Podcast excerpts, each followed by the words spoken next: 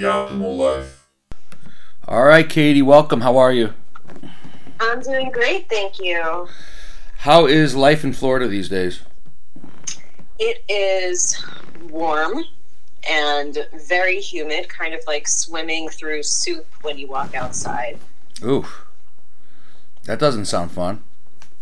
Well, I'm a big fan of the humidity, but my husband, on the other hand, If you love the humidity, you'd really love Cleveland in the summertime. yeah, All you gotta I'm do a is- big humidity fan. I'm definitely in the minority on that one. Yeah, come out to Lake Erie. We'll get you out there. You'll love it. Um, so let's talk about. Let's get right to it. Um, I see what you do. Uh, you're you're a binge eating therapist, and you help people overcome um, what seems to be probably a very frustrating uh, disorder for people. So, give us a little background about how, first off, how how you got involved even in, in this space. Um, well, I'll make one minor edit there. Um, I'm actually not a therapist. We actually don't use therapy even at all um, in our methodology.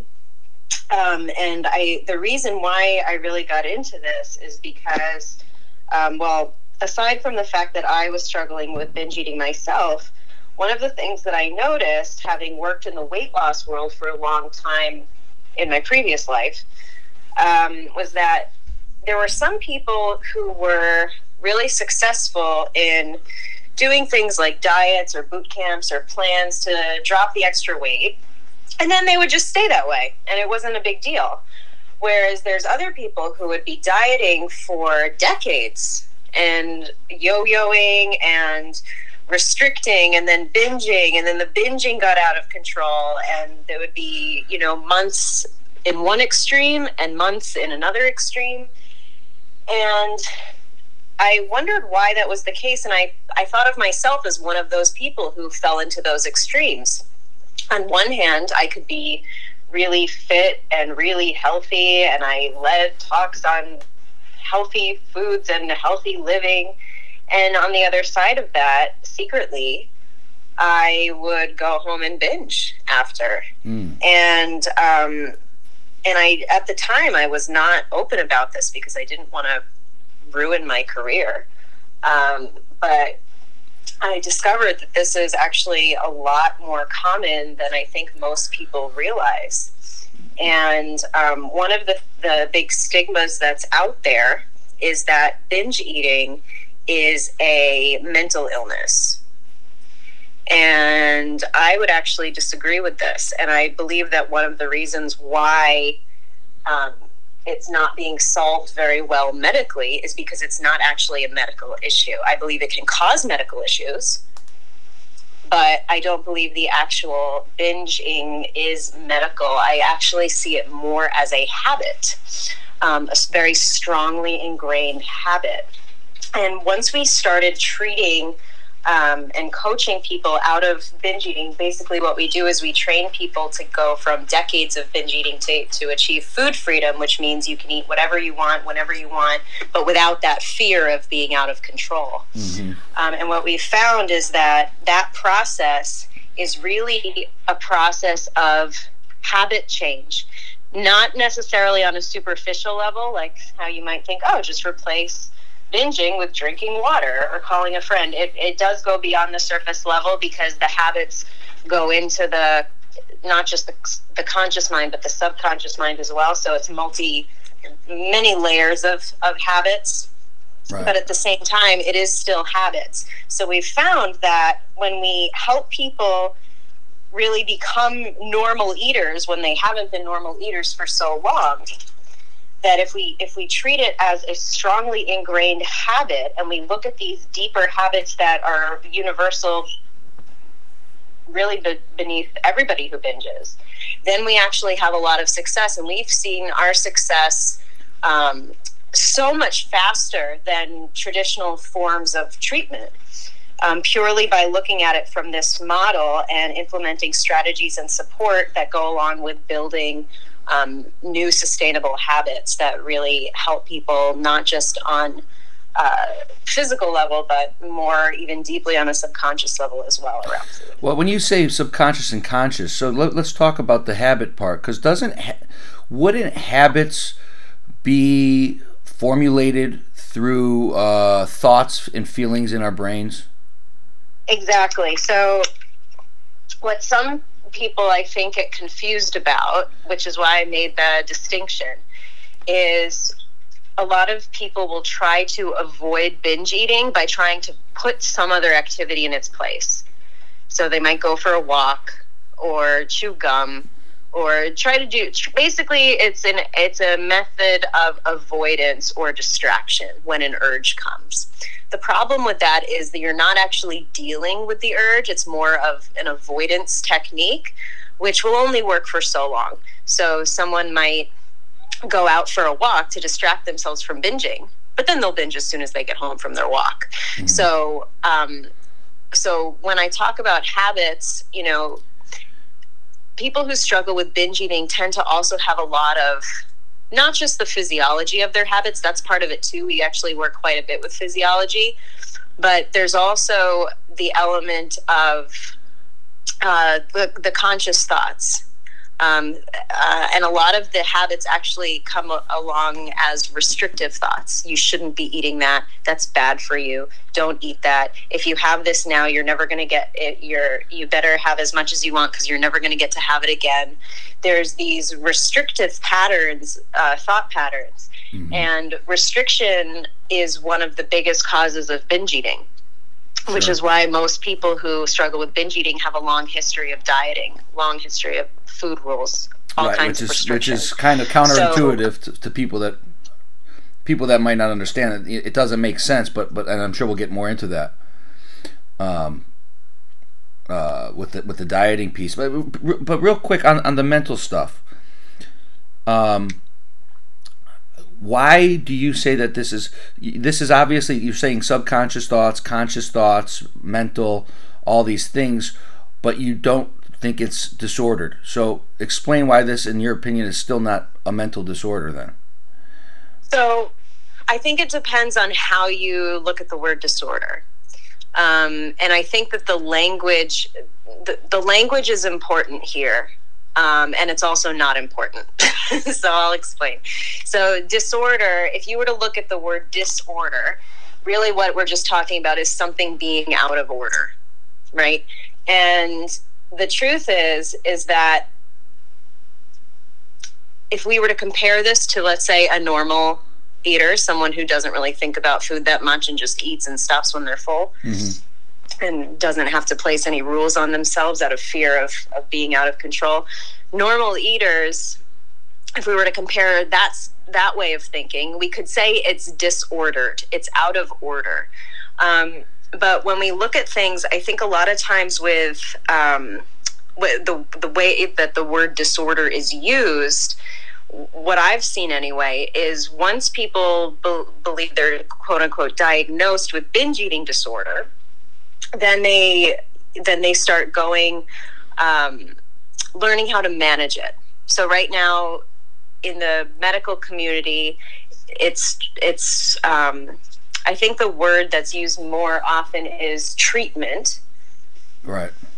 Where people but what happens is people learn techniques not to get rid of the problem but to manage it or to try to find more relief while living with it.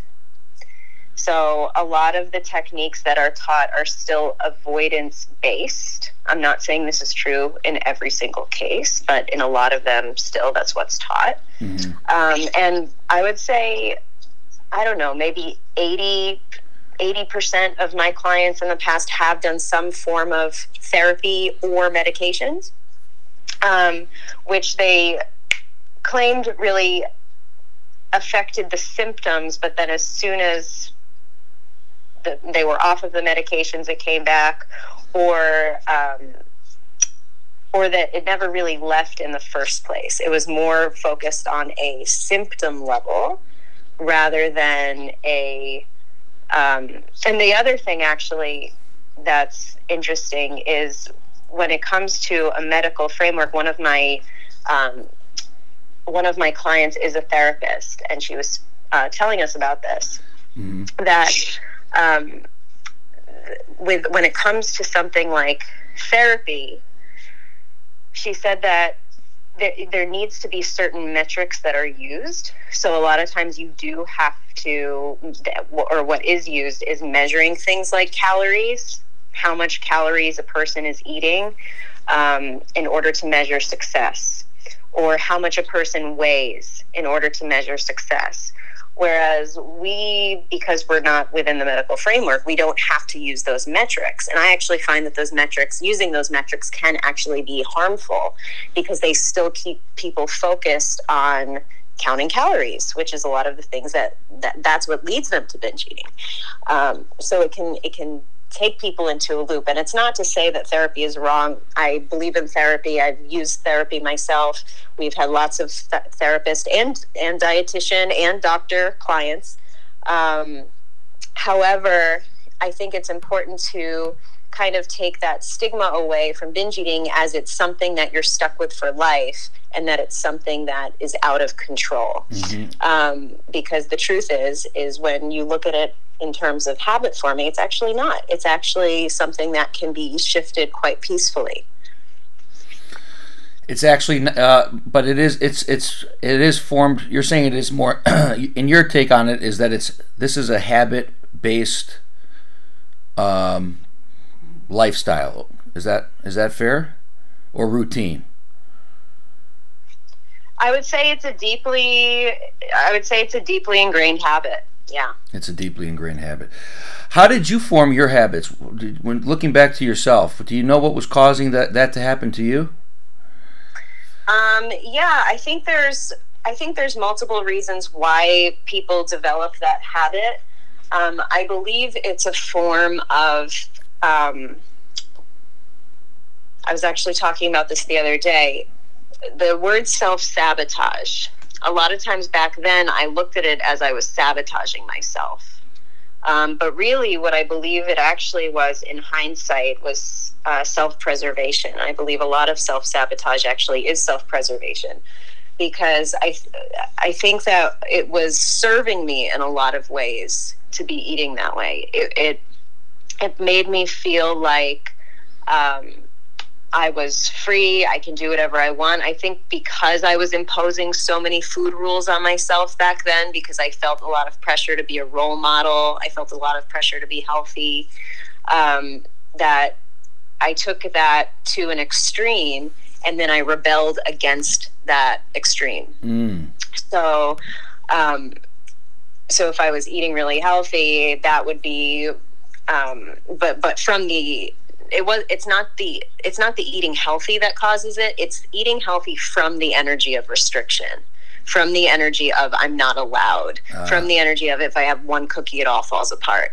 So it's kind of like that all or nothing black or white thinking. And i think that's um, a lot of the people I work with actually tend to have those like perfectionist tendencies, like that type A, everything's got to be in control, everything's got to go right. I think that's why that personality type is attracted to diets.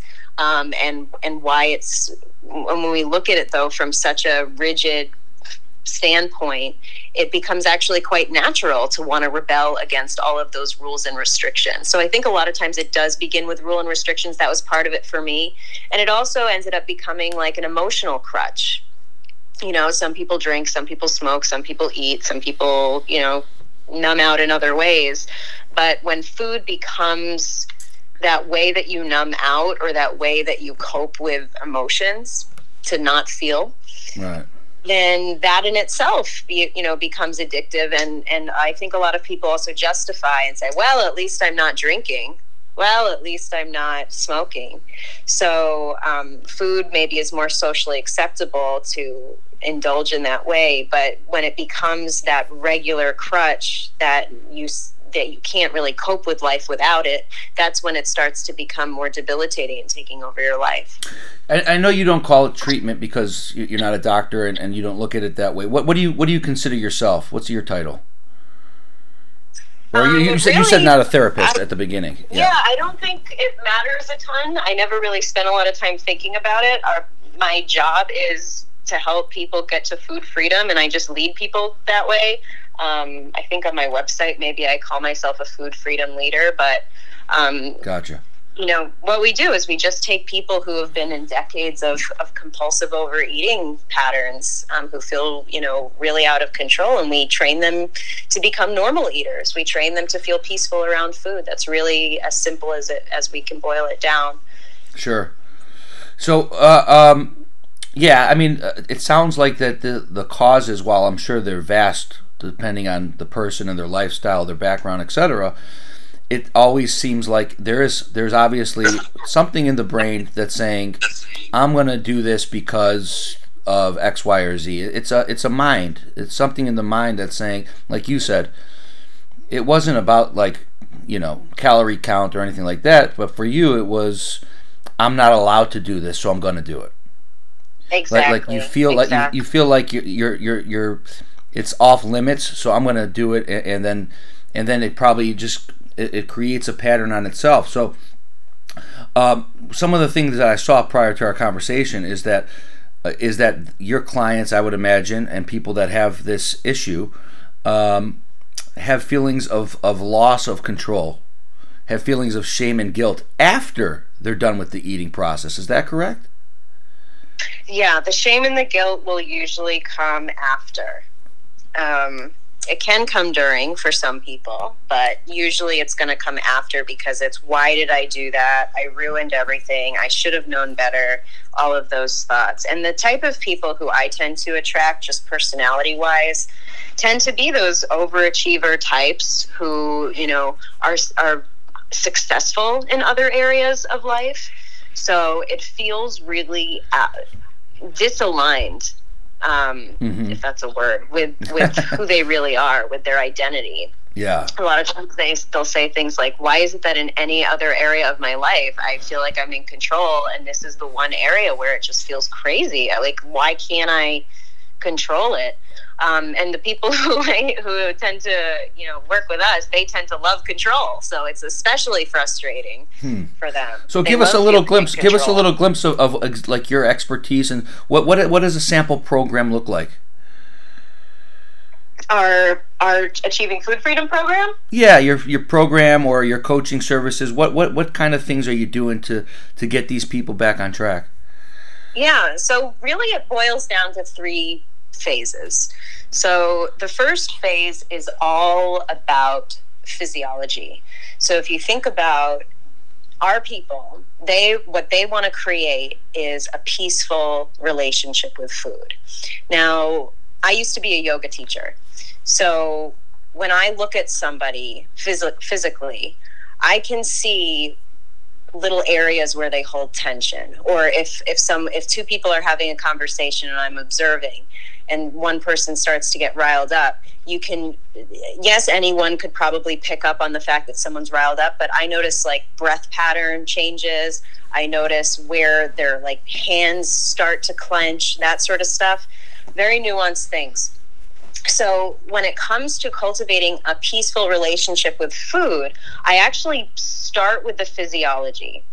Um, so if someone's feeling tense or anxious around food, their physiology will reflect that. It'll it'll be reflected in their breathing patterns. It'll be reflected in, in maybe they tense their jaw or clench their their fists or, or furrow their brow, something like that. It'll show. And I actually start training people to relax all those places and to actually bring peace into the body and into the breath um, from the very, very beginning, starting. So, and the reason for that is because a lot of my clients, they're so intellectual, they're constantly thinking. Like thinking is not something that they need to learn how to do. Right. So the last thing they need to do right off the bat is spend more time in their brain. They actually need to get more connected with their body again. And a lot of them have also lost their hunger and fullness signals. Um, so they they can't even tell at any point anymore where they're hungry or where they're full or when it starts to get uncomfortable even oh jeez so so we actually start working on a physiological level first to get them more connected with their body and they'll actually see where they're holding tension. They'll start to notice it on their own. They'll start to be able to shift their breathing patterns on their own. So even if they're around what we would call a trigger food, like that, those types of food where you have one bite and then it's all over. Um, we start to actually retrain their physiology around trigger foods as well. And we find that usually in like a week or even a couple weeks, that people actually stop binging just from this step alone. And um, and then phase two. So phase one is all about physiology, Can and you- then phase can I- two can I interrupt is, you real quick? is all about Can I interrupt you real quick? Uh, Sure, the, the, the trigger food part. What's what's an example of, of a trigger food? A common trigger food.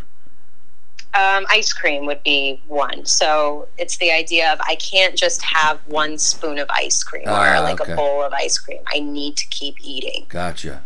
Yeah, I, I think I have that problem too when I have ice cream. Yeah, and some people like I found myself. some people don't have. Some some will have very specific trigger foods. Like it's this exact candy that I can't have, or it's pizza that I can't have. Some people though will just kind of cycle through trigger foods based on whatever's around. Like that was me. Like for a while, peanut butter was my trigger food. Then chocolate was my trigger food. Then pizza was my trigger food. And I would just kind of I would be I could get addicted to anything. Um, Yeah, so some yeah. people would consider like every food to be a trigger food, um, whereas other people have like very specific trigger foods that might have certain memories associated with them or something yeah, along those. that's lines. interesting. That, that, that is interesting because there are certain foods that where it's like no matter how much you have, it's never enough. Exactly. Yeah. Exactly. Yeah. Okay, so that's the first part is the physiological, and then you said you were going to the second step. Yeah. So th- the second stage is really all about um, the mind and really detaching from the mind and from thoughts. Uh, a lot of our clients take their thoughts very, very seriously. And if they have negative thoughts, they take it as a sign that something's wrong. And um, what we help people do is actually be present with whatever thoughts are there without trying to push them away. Because it's kind of like saying, you know, how sometimes people say things like, oh, don't think of the purple elephant. Of course, you're going to think of the purple elephant as soon as somebody says that. So a lot of times, like they'll say, you know, in the or the, the way they've been taught in the past, oh, try to avoid those thoughts, try to distract yourself from those thoughts, try not to think about it. But really, what happens is things get buried down, and it just causes all of this pent up anxiety. And that will usually lead to more binging, since that's the coping strategy for not feeling emotions. Mm. So we actually help people how to, um, we teach them how to be more peaceful with their thoughts, even unpleasant thoughts, and to allow themselves to look at them from more of an observer mentality. So allowing whatever's happening to happen while staying peaceful. So again, physiology will actually play another role even in this piece. Um, so it's it's um, a way to really feel at peaceful in any situation because what we find is that most of our clients will be trying to control their environment so they'll they'll say oh i need to be able to achieve this so i'm going to make sure i don't bring any foods into the house. I'm going to make sure that my husband doesn't order in. I'm going to make sure that my kids don't bring home halloween candy. I'm going to make you know there's so they're constantly trying to control their environment. And we find that if you learn how to manage your inner environment and you feel safe within your own body and your own mind, you don't really need to control everything else. So, my goal always when training someone is I want them to be in a position where whatever their trigger food is could literally rain down on their house and they would still feel peaceful. That's the point that we want to be able to get people to because then they don't have to avoid any part of their lives. They don't have to avoid going out to eat with friends because it won't match their diet or Right. they don't have to avoid social events because they're afraid that they're going to binge after or avoid being alone at home because they're afraid they're going to binge. So there's um, you know, a lot of times if you're trying to just control the external, you spend a lot of time avoiding your life. Whereas if you just focus on controlling the internal and managing and staying peaceful within yourself, then it doesn't really matter so much what's going on around you because you can be that calm in the storm, so to speak. No, that's that's uh, that's well said, well stated. Um, you mentioned earlier that a lot of your clients may have even been on strict diets, and that kind of goes back to what you just piggybacking off what you just said. Um, strict diets on you know on and off and on and off. So, you, are you are you the type of person that feels that like these these I don't know these uh, low carb or keto or whatever you Atkins whatever diet these people go on? Do, are you against that that type of lifestyle? Um, I wouldn't really say I'm against anything because the truth is, is I'm I'm working with a very specific population, and maybe there would be some, um, maybe there would be some other populations that would benefit from these things. What I found is that um, because I would say probably 100% of the people I've worked with have been on some kind of low carb something or other or mm-hmm. diet or, or any number of diets. And if it worked, then they wouldn't be where they are. Right. You know? Right. Um, and it goes back to the, the restrictive, right? it goes back to Sorry? that. It goes back to that restrictive mentality where it's like, at some point you're going to fall off the cliff and that's the thing because what my what's interesting is a lot of my clients they say i want something that's sustainable and then when i ask them that question of okay well is eating keto for the rest of your life do you feel that that's sustainable they say no yet they still try to do it or have tried to do it mm. so to me it's it's I think there's a lack of clarity a lot of times because a lot of times the reason why someone started dieting 30 years ago is different than the reason they're dieting now. Sure. They may have started dieting 30 years ago for any number of reasons. Maybe they wanted to lose weight. Maybe their mom put them on Weight Watchers when they were 12. It doesn't really matter the reason why they started. But what happens, interestingly enough, is they'll start from this perspective of I need to lose weight. Then, with all of these recurring diets, the binges start to get more and more severe. It usually tends to get worse as people get older, not better. Um, so the binges will get more and more severe. They'll be able to spend less and less time on a diet. Maybe it'll just be like I can only stay on a diet for half a day before I binge. Whereas before, you know, 20 years ago, maybe I could stay on a diet for six months. Now it's at the point where I can barely stay on it at all. Sure. So what we found is that once they, um, it's really, uh, they, they start because they want to lose weight, but then they try to use the dieting as a way to stop the binging. So they'll say, if I if I just stay on this diet, then I'll stop binging. The problem is is that the diet is causing the binging. So they end up doing their diet, then they binge, then they say, all right, well, none, no more of this. I got to cut all this out so I can be on my diet tomorrow. Then it happens again and again.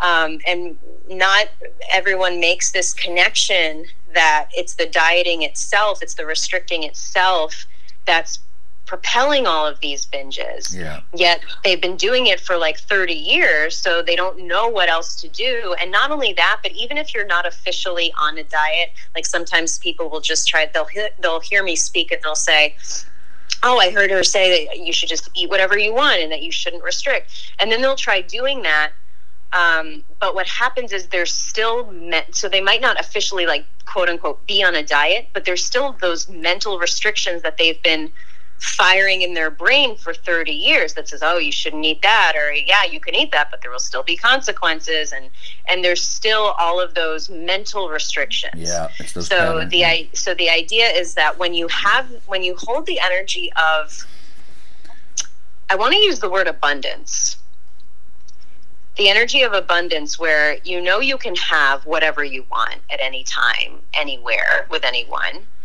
then there's no need to eat it all right now. Because you know you have an abundance of time, you have an abundance of food, and you have an abundance of freedom yes. to do whatever you want. That's a healthy way so then there's no urgency to eat the entire bag in one night. That's why normal eaters don't have to they don't have to tell themselves eat a serving size. Right. they just eat until they're full and then they just naturally stop without really thinking about it. That yeah, that makes sense. Before we finish up, um, uh, people that are listening, some there may be somebody's listening that that has an overeating uh, issue or a binge eating issue, and they're seeing it intensify. Just a simple low hanging fruit piece of advice. What's a good piece of advice to people that are struggling with this? What is a, a first step for them to kind of shift the tides and get out of it? I think the most important first step is get really clear on what you want. Because I think a lot of people just scramble trying different things without the clarity of what is it that I actually want. So if you were to look at your life, ask yourself, let's say I'm without this problem. What do I want my life to look like? Do I want my relationship with food to be peaceful? Do I want to be following food rules? Do I want to be abstaining from certain foods? Because if you actually have clarity on what you want, it's going to make your path much more obvious. One example I have people all the time who say, I just want to stop dieting. I want to be, I want to feel peaceful around food and I want to just be a normal eater and not diet anymore. Yet for the last 20 years, they've had this goal, but they just keep dieting. They keep trying new diets. So mm-hmm. it's important get really clear on what your goal is and then ask yourself when you're choosing that path, does this take me further to the goal or farther or closer to the goal or farther away from the goal? So it all starts with uh, it, it really starts with your why, right? Like what is your reason? What is your why? Exactly. What is it that you what is it that you really want? Yes. Um, and and also just to kind of uh, um, one little piece there i think a lot of people don't actually they won't acknowledge what they want because they don't believe it's possible. So do this exercise from the place of anything is possible. So really ask yourself what is it that you want and assume that creating what you want is actually possible. That's beautiful. And uh, people will link up your website, Katie. It's Katie. Is it am I saying your last name right? Papo. Yes. KatiePapo.com. Okay, and, and, you know you can go on there. You can see success stories, videos, uh, Katie's work. She's got a whole team of people. They have a master class, etc. So, um, hey, Katie, I really appreciate you coming on. Um, sharing some insight into this, uh, like I said at the beginning, what would probably be a very frustrating thing for people. Um, and uh, the, the, the interesting thing I find is that it's not one size fits all. You know, you you could look at someone; they might look like they're in great shape, but they have this binge eating issue. So you can't exactly. really tell on the outside what's going on. Uh, we, will link up it uh, in the notes. I really appreciate you coming on and uh, enjoy your yoga class this morning. Thank you. You as well. Thanks, and we'll stay in touch. All right. Take All right. care, Nathan. You too. Bye bye.